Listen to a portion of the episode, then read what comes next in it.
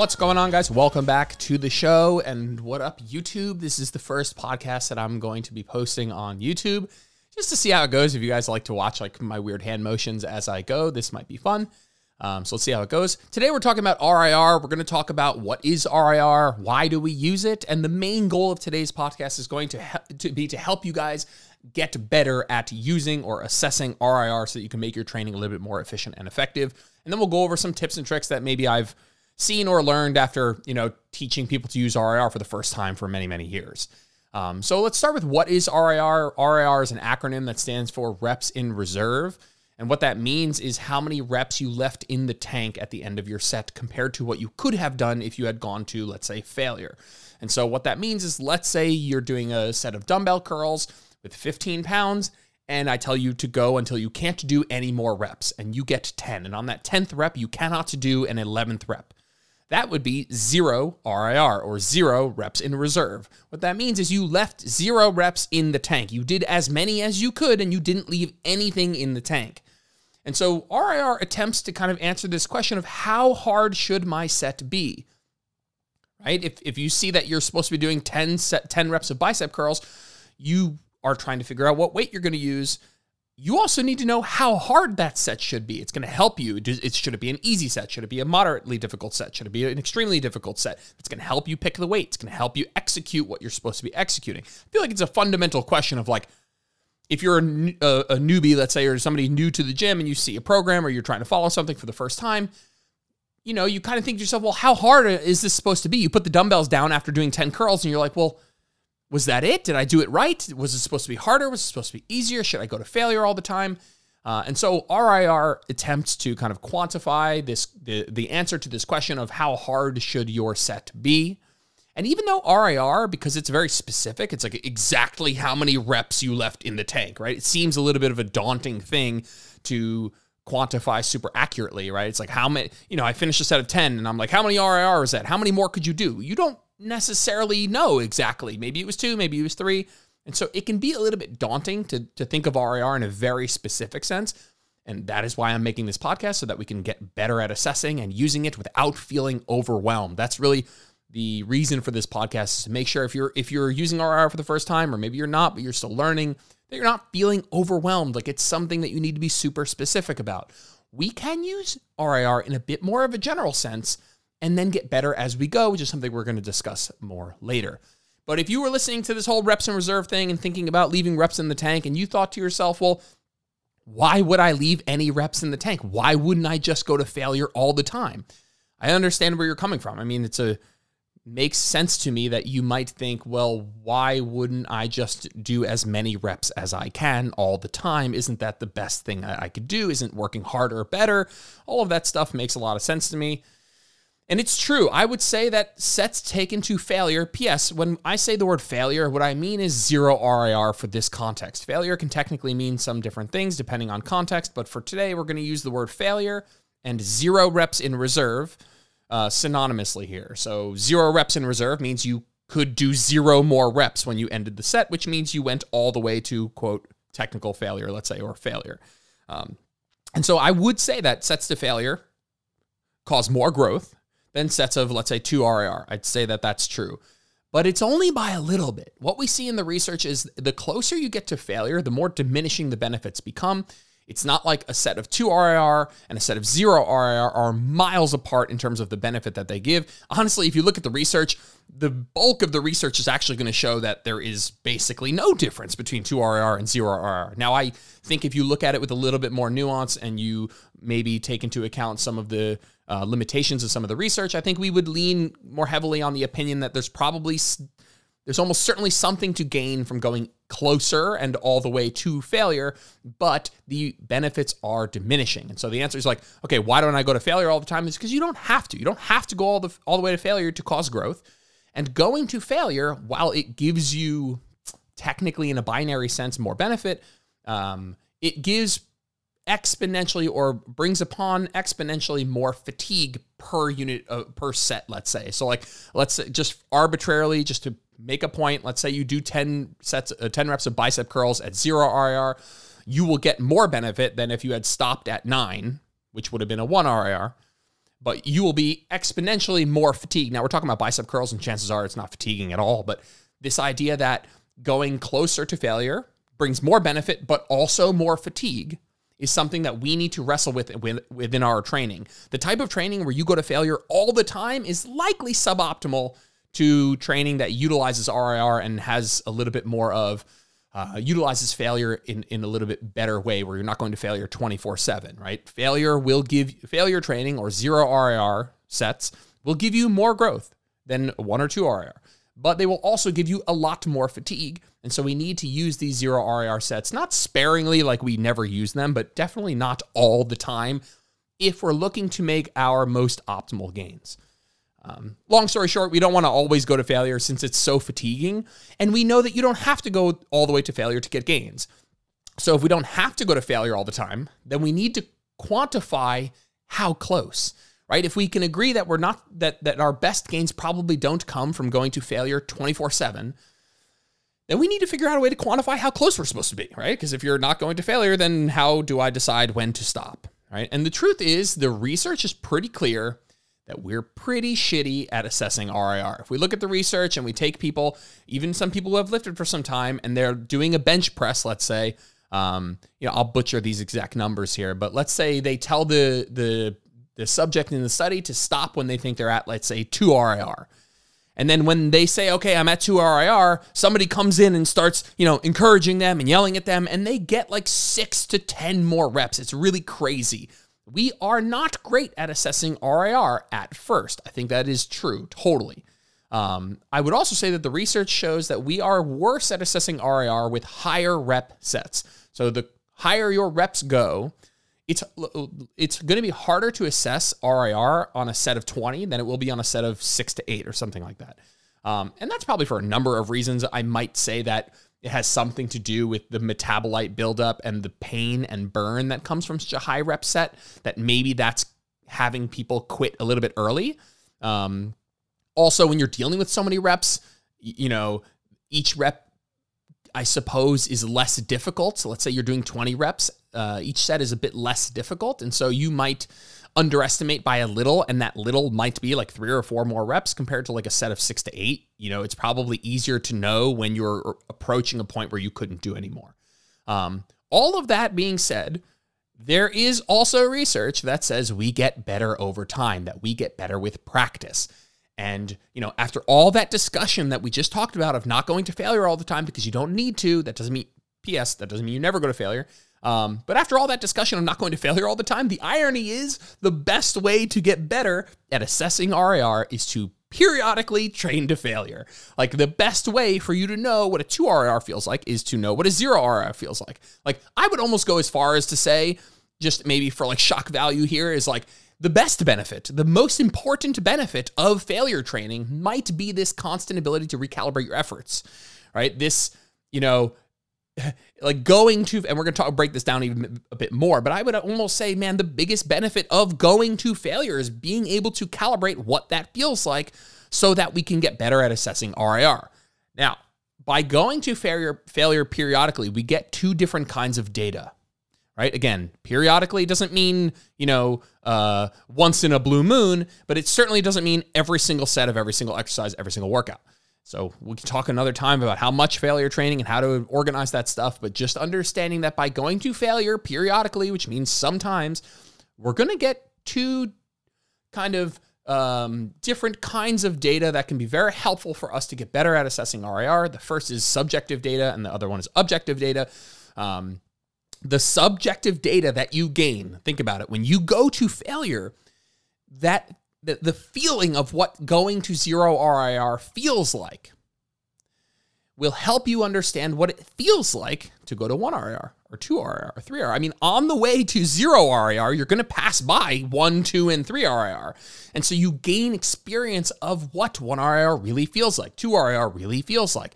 And by going all the way to zero R I R, right? It's going to help you learn what that feels like so you can work backwards and assess what, you know, a few shy of that also feels like, right? And so if you've never trained to failure, it's going to be really hard to assess what two R I R is because maybe you've never even been there.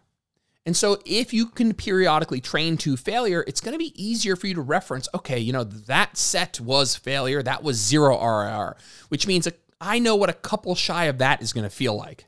Right? And again, research supports this like practice makes improvement mentality with failure training um, being an important part of, I would say, recalibrating your inner bitch, like, you know, recalibrating what it feels like to actually push hard. Um, if you never train to failure, it's really difficult for me to to understand how you would know what two R I R feels like. Right? How do you know what leaving two reps shy in the tank feels like if you don't know what leaving zero reps in the tank feels like, if you've never actually pushed beyond that? Right? So that's the subjective data. We we understand what training to failure feels like, and so we can take that feeling and work backwards from it and kind of assess what a couple reps shy of that might feel like. Second kind of data is we get objective data. It is super underutilized here. Like, yeah, listen, subjective data of what failure feels like is super important, so important. But sometimes it's helpful to have something objective to add into the mix. You know, a lot of times if we just rely on our feelings, sometimes that can be a little bit, I don't know, whatever. It'd be a little bit less accurate by itself, right? And so when you go to failure, you get objective data of what a zero R I R set really is or what you're capable of in this set at zero R I R. And so you can objectively say what two R I R might be, even roughly, right? Let's use an example. Let's say your first week of the program says you're going to do bicep curls with a two R I R on the first set, and then a one R I R on the second set, and then a zero R I R on the third set. So the first set, you're like, okay, I'm going to do a two R I R, and I'm going to do my best, and I'm going to do my best to assess what that's like, and you get to ten, and you stopped at ten because you thought, okay, ten feels like I have two reps left in the tank, and then you rest, and you do your second set, and you know that's supposed to be a one R I R, and so you You know, you go to where you think one R I R is and you stop and you, maybe you get ten again. So on the first set, you, you wanted to get a two R I R and you got ten. And you were like, okay, that feels about right. Second set, you wanted to get a one R I R. You stopped around ten again because that felt right. In the third set, you know that you have to go to zero R I R or failure. On that set, you get fifteen. Like, I promise you this happens to clients all the time. Finally, when it's time to go to failure, they realize, shit, I've been sandbagging it for the first couple of sets, right? If you get fifteen when you go to zero R I R, then you can use that objective data. That is very clear. You can do fifteen reps at zero R I R. And so your set of ten was not a two R I R. It was more like a five R I R. And so you can, you know, after you do that failure set, you can probably look back and say subjectively, based on how that set felt, that you know you weren't at two and one R I R in your prior sets. And so subjectively, I'm sure you can feel that. But it's also helpful to have that objective data. Every time you go to failure, you recalibrate what zero R I R really is. And so if you do fifteen reps on your bicep curls at zero R I R, then you can bet next week when you come in and you need to do a two R I R on that first set, you're not going to do ten. ten is five less than fifteen. If fifteen is zero R I R, then ten would be something like a five R I R. So you, maybe you're going to start closer into that like twelve to fourteen range because you have this objective data that says, hey, Johnny, you can do fifteen reps. And so if you stop at ten, that's certainly not a two R I R. And so you get this combination of subjective data of what it feels like, plus objective data of what you're capable of, and you can mix those together and get closer. Remember, guys, it's not about being so fucking perfect. It's about zooming in on and on average getting closer to where you want to be at a given time in your programming. It's like, on average, we want to be training close to failure. And so if we can just over time gather subjective data of what that feels like, gather objective data of what we're capable of so that we can project expectations into next week. The same person who did fifteen reps on their last bicep curl to failure is going to know better where to start next week based on that objective data. And that's really important. It's important to have that objective data to guide you. And one of the many, it's one of the many reasons tracking your workouts is so important. The truth is sometimes you won't feel like pushing that hard, right? And knowing that you can really do fifteen reps will help you not let yourself off the hook. Right? And again, it doesn't need to be so effing perfect, but these periodic failure sets that you might be doing, for example, at the end of every exercise, maybe the last set of every exercise to failure is a very common way to prescribe how often we should be using failure. I don't think that that's necessarily like the be all end all of how to use failure, but it is a fine way to do that. And if you do that, take the last set of every exercise to failure, you will be able to tell if your prior sets were close enough. If you do eight reps, then eight reps, then seventeen reps, well, you're going to know that the two sets of eight were kind of bullshit. And so it's important to periodically go to failure so that you can kind of recalibrate this, uh, recalibrate your efforts and make sure that you are close enough to failure to where you'd like to be. It doesn't need to be so effing perfect. If it, if someone's like, hey, it, was this a two R I R or a one R I R? It's not the end of the world. Like, you know, you just want to make sure it's not a six R I R. Um, a lot of times I'll use a two R I R like spectrum. So maybe I'll say, hey, these sets need to be one to two R I R just to give you a little bit of wiggle room of understanding. It doesn't need to be so perfect. Um, but it's about taking this objective data of what you're learning that you're capable of with these failure sets, plus the, did I say subjective or objective? That part's objective. And the subjective data of what that actually feels like. And over time, getting closer to understanding what a two R I R for a certain exercise is and feels like.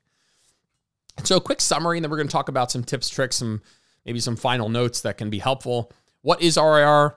R I R is an acronym, stands for reps in reserve. Uh, it is it is quantifying how many reps you left in the tank compared to what you could have done if you took a set all the way to failure. It attempts to answer the question of how hard your sets should be. Um, just for context, you could also use something that's called R P E, which is rating of perceived exertion, which basically uh, allows for, it's basically R I R, but flipped on its head, where you are rating your sets from a one to ten difficulty scale. A ten R P E, meaning a ten out of ten difficulty, would be the same as a zero R I R, which would be zero reps in reserve. And so it's basically just the numbers kind of flipped on their sides. Um, Also a totally fine thing to do. We're not going to talk about which one might be better in what context right now. Um, so why wouldn't you go to failure all the time? Why would we even want to quantify any of this shit? Why don't we just go to failure all the time? Because we don't need to. We don't need to go to failure to make gains. Um, I think we periodically need to go to failure for some physiological benefit, but for also these benefits that we're talking about right now. If you never go to failure, it's very difficult to say that your R I R assessment is going to be good. You don't really know what that feels like. You don't know objectively what you're capable of. Um, and so we don't go to failure all the time because you don't need to. It is mo- it is probably exponentially more fatiguing than a set of one or two R I R for minimal added benefit, but that doesn't mean we never use it. I don't want to go too deep into this, like when we should use failure. Um, the answer is we should use it not every single set all the time and not never, right? How do you get better at assessing R I R? Training to failure periodically so that you can gather objective data of what you're actually capable of.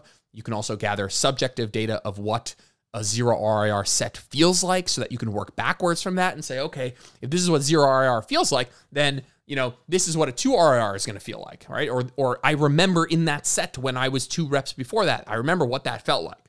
Cool. Some tips, tricks, and final notes. Your training will improve. Your training quality over the long term will improve once you're able to even roughly utilize R I R. And for those people who need a reminder to train harder, it will be helpful. For those people who are always trashed, thinking they need to be going to failure or beyond every single set, this will definitely improve your recovery for likely no downside in gains. Our goal is to train hard. That doesn't mean you train as hard as humanly possible twenty-four seven, right? So how do we find the balance between hard enough and not as hard as I can twenty-four seven? Well, we have to quantify that somehow, and using R I R is a way that we can quantify it. And as long as you're going at it with you give yourself some grace with how exactly specific it's going to be, you're going to do great because you're going to accomplish, you know, a hard enough set that is stimulative, but potentially not harder than it needs to be in that moment, right? Um, and something I find helpful for people in my group or or just online coaching clients over the years, sometimes it's helpful to translate the R I R into just like sentences or words. Like if you see a three, two, one R I R, let's let's say you're doing eight to twelve reps of a bicep curl. We'll stick with bicep curls. And it says R I R three, two, one, which means you're doing three sets. First one is a three R I R, second one's a two R I R, last one's a one R I R. And if those numbers feel feel overwhelming because you're like, ah, you know, I'm I'm I'm not I'm new to this. I don't really know what a three R I R is. Um, I'm a little bit nervous if I'm going to get this right. If it feels overwhelming, sometimes it's nice to put it into words. If I had to translate what three two one R I R means in words, I would say, hey, your first set should be on the easier side. Not super easy, but not super difficult. That's about a three R I R. It should be on the easier side. And the last set will be pretty damn hard, but none of them will be to failure. And so you take your first set, you know that it's a three R I R, but you also know, hey, what does a three R I R kind of translate to? Try to kind of translate to, okay, it's kind of hard, but not super hard. It's not taking a lot of a big emotional toll. My rep speed is might slow down on that last one, but not super crazy. And I'm probably not going to have to put on some crazy emo music to get through this set. You also know that your last set, or that none of your sets should be to failure. And so you have this parameter of like, hey, my first set should be hard, but not too hard. And none of these sets are going to be to failure. And if you get that, then I already think you're getting closer to the bullseye. Like sometimes it can feel a little less daunting um, if you have, uh, like if you can translate it into words. Um, if you combine this translation of, of, you know, kind of the R I R into just something that might be more tangible, putting it into a sentence, let's say, if you combine that with any objective data you have from prior weeks, you're going to get super close to the bullseye. Like, and that's where, uh, that's where I get to the last point that I want to make. Potentially the most important point here is sometimes I would say, how would I put this here? It's, I, I oftentimes or many times, I want people to focus more on progression than on R I R every single week. Now, an example of how I might structure a mesocycle using R I R would be, hey, in week one, let's say you do a three, two, one R I R, right? And I think in that first week, it's important to try and get that as, as correct as you possibly can. How close to nailing this three, two, one can I get? I do think in that first week, setting yourself up in the first week of a mesocycle with the R I R as close as you can to what's prescribed by your coach is very important. However, I've been doing this for a decade. I've been using R I R for a long time, and I will tell you, I don't use, I don't look at the R I R every single time I'm in the gym, because what I know is if I start my mesocycle where I'm supposed to, which is to say not too hard, hard but not too hard, that I can just focus on doing a little bit more each week when I come in, whether that's adding a tiny bit of load or adding a rep to, you know, at least one set somewhere.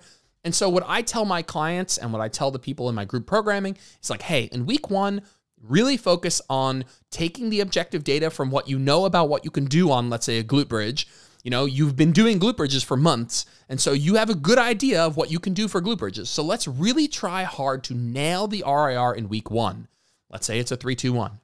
Once you nail that R I R, you come in week two, you don't necessarily need to look at the R I R that I'm giving you. What you need to do is you need to progress. You need to progress somewhere. And so that doesn't mean you never look at R I R again. But I, I, what I want to tell you guys is like, if you're feeling overwhelmed, if you have a program and every week there's a new R I R, every week the R I R changes, maybe just not disregarding it entirely, but disregarding it at, in lieu of focusing more on doing something more than last time.